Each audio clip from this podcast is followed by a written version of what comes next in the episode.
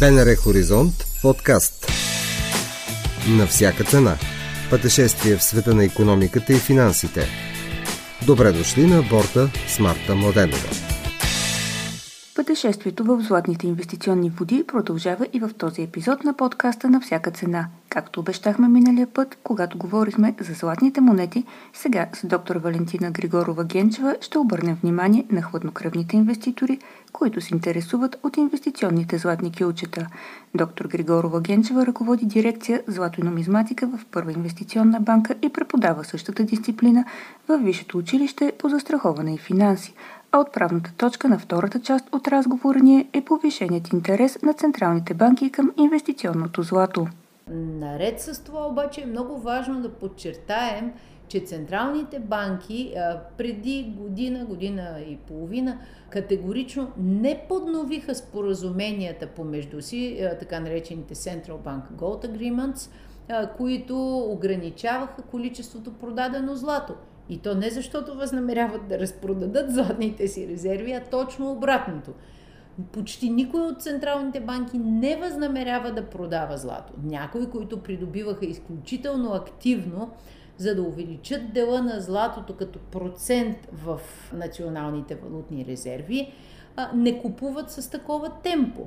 Но за сметка на това изключително малко продават и в силно ограничени количества. Така че наред с купуването и това преустановяване на споразуменията, защото никой не възнамерява да продава сериозни количества и вече то е практически ненужно, също е много важен а, факт, който а, да бъде ясен, да бъде известен на а, хората, а който не се оповестява толкова често.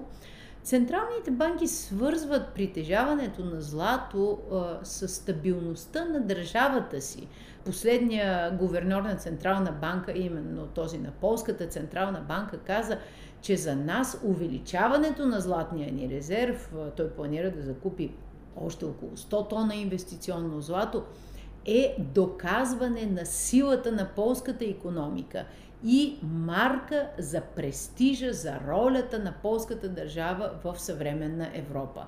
С подобно мнение, естествено, са и президента и гуверньора на Унгарската национална банка, Сръбската народна банка също увеличава златните си резерви.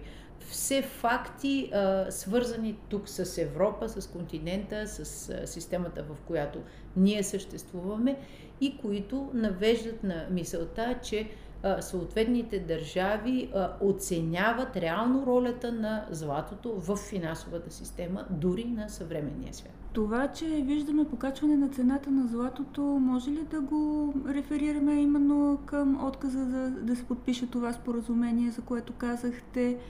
Или то е явно е само един от елементите, разбира се. Да, то е един от елементите, свързани по-скоро с макроекономическите фактори, да не забравяме, че миналата година света беше влязал в един цикъл, в една въртележка на паника, притеснение и несигурност и неизвестност, в които не беше влизало от Втората световна война насам нещо, което дори не можеше да се сравни с предходните няколко економически кризи, въпреки техния сериозен мащаб. Хората е известно, че от векове се боят за здравето си и за парите си. В този случай двата страха бяха обединени в едно.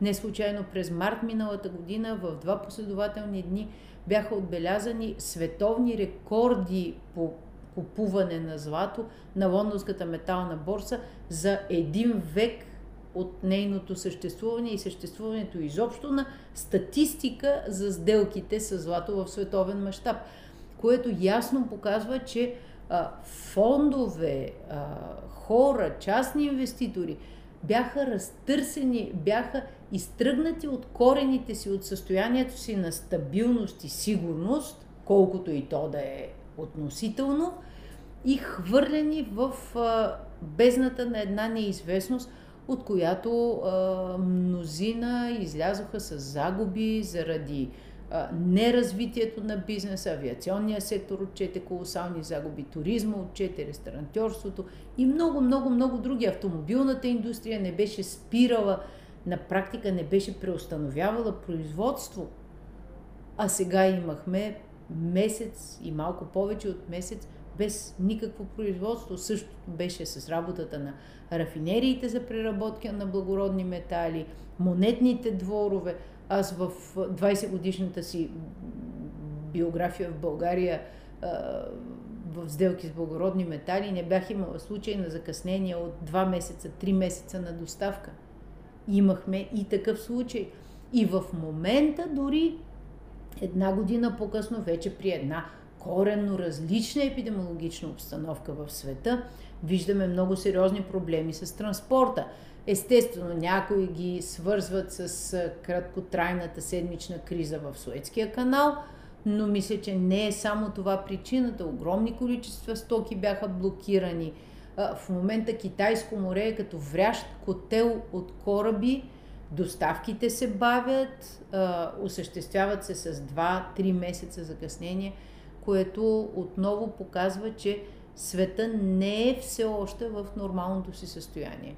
Начинаещият инвеститор в злато, вече казахте, че е по-разумно, ако само ще инвестира, то да се обърне към килчетата. Какво трябва да знае и от какви чести грешки да се предпазва?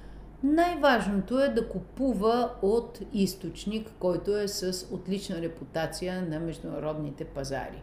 А, не може а, начинаеш инвеститор да види някъде много атрактивна цена и да отиде и да купи без да се консултира, без да познава какво купува. А, светът е залят от съвременни фалшификати. Дори на инвестиционни кюлчета най-популярното е попълване отвън. Външния вид е почти перфектно съответстващ на реално кюлче, с всички маркировки, с сертификатна опаковка, вакуумирано.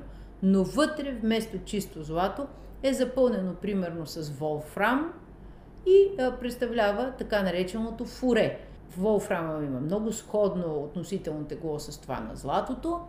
Такива фалшификати се произвеждат в целия изток и за съжаление нашите дългогодишни партньори от швейцарската рафинерия ПАМП, един от структуроопределящите членове на Лондонската метална борса, дългогодишен член и председател на техническия комитет, който именно отговаря за качеството, за чистотата на пробите и изделията, казват, че примерно в а, техните фабрики в Индия, които осигуряваха около 90% от индийския пазар, а, непрекъснато са водили борба с фалшификатите.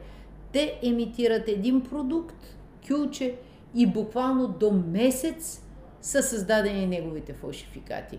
Много сложна е а, тази битка, затова най-важното е да се купува от търговец с отлична репутация, да сте сигурни, че това кюлче не е от обратно изкупувано, не е превъртявано, не е контролирано, защото и най-добрата техника за спектрален анализ достига максимум до 3-4 микрона от повърхността.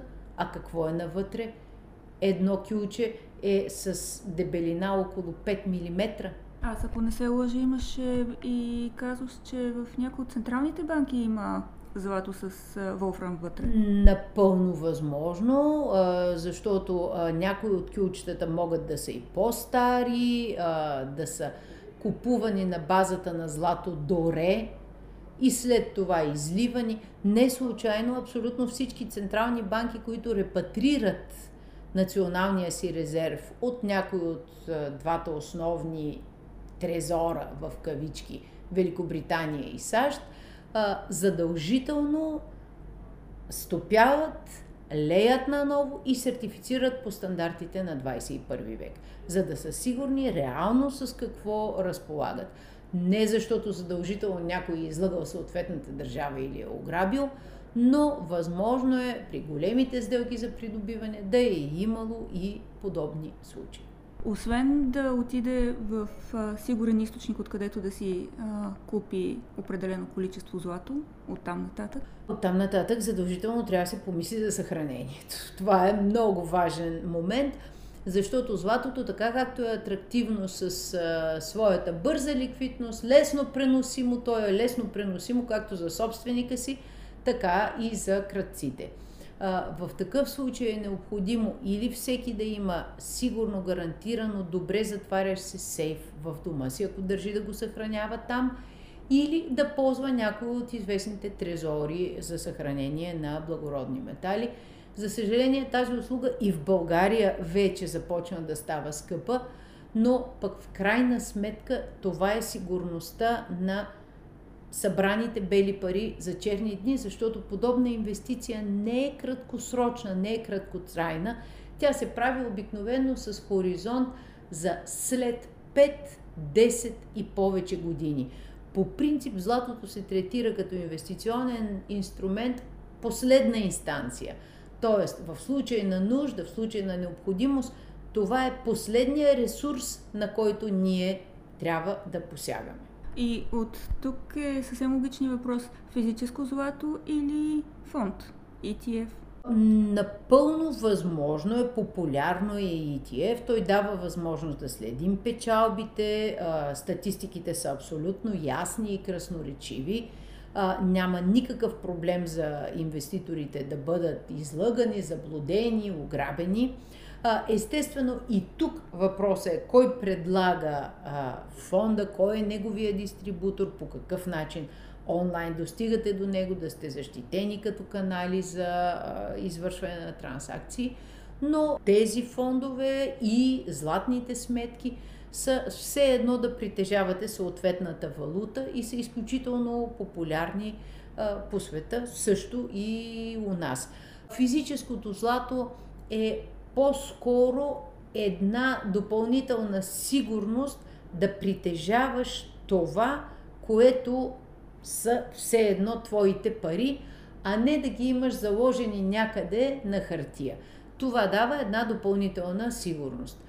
Защото ако се случи нещо със съответния фонд, естествено има механизми за гарантиране до определена сума и така. Но притежаването на физическо злато на практика ни предпазва от каквито и да са а, движения, свързани с собствеността, с съществуването на фонда изобщо. Ако трябва да направите препоръка, тъй като сега за много хора стои въпросът как да инвестират парите си, особено при положение, че част от банките вече отказват депозити, пък и така или иначе дори да имаш депозит. Въпреки, че лихвата е нулева, практически човек е на загуба. Какъв процент от портфела на инвестиции да бъде в злато? Бихме могли да се придържаме към старото еврейско правило на третинките. Една трета в недвижими имоти, една трета в злато и една трета кеш от наличностите. Но в наши дни а, голяма част от населението има сравнително доста големи финансови наличности. В такъв случай би могло да се заложи и по-висок процент на златото, още повече като имаме предвид способността му да диверсифицира и да прави по-доходни инвестиционните портфейли. Тук ще споделя един интересен и много актуален пример. В момента в Европа страните с най-голямо количество злато на глава от населението, притежавано от хората, не в централните банки, са Германия и Швейцария. Те са най-големите нетни купувачи на кючета и монети в нашия европейски свят. И при тях много често златото съставя между 10 и 15% от инвестиционния портфел. В такъв случай, ако погледнем кривата на доходността, тя върви почти вертикално нагоре, защото златото води до неминуемо по-висока доходност на целия инвестиционен портфел. И дори в случай, когато някои акции, дори държавни ценни книжа са в спад, златото изтегля целия портфел нагоре, повишавайки цената му. Всъщност, два са основните фактора, които определят инвестицията в злато. Едното е експанзията, разширяването на възможностите. Купуваме нещо, след това препродаваме след 5-10 години и добиваме печалба. Другия е защитата от несигурността. В момента сме несигурни. Ще влезе ли евро монетата, евробанкнотата в България и кога. Ще има ли криза, как ще повлияе инфлацията, ще нарасне ли, ще има ли следващо пандемично затваряне. Твърде много несигурност. Значи в такава ситуация би било добре да се инвестира в злато. И инвестициите в момента съставят около 42% от световното ползване на злато. Удивително може би ще прозвучи на слушателите, но 34% са за бижутерия. Значи все още държим и на златото като ценност, която ни краси, която ни дава някакъв социален престиж. 34% от консумацията никак не е малко. 7% от златото се използва в а, високите технологии, в скъпата апаратура и 17% са притежавани от централните банки, което също не е никак малък процент. Така че виждаме едно неравномерно разпределение на златото. За много държави, включително за Китай и Русия, които са от големите страни за добив на злато, то все още съставлява сравнително нисък процент от националния резерв, за разлика от държави като САЩ и Германия, например. С това нашето златно пътешествие приключва, но следващото приключение в света на економиката и финансите предстои точно след седмица. До чуване! До следващия вторник! Чухте епизод от подкаста «На всяка цена». Можете да ни намерите на сайта на Българското национално радио, платформите Spotify и SoundCloud и каналите ни в Apple и Google.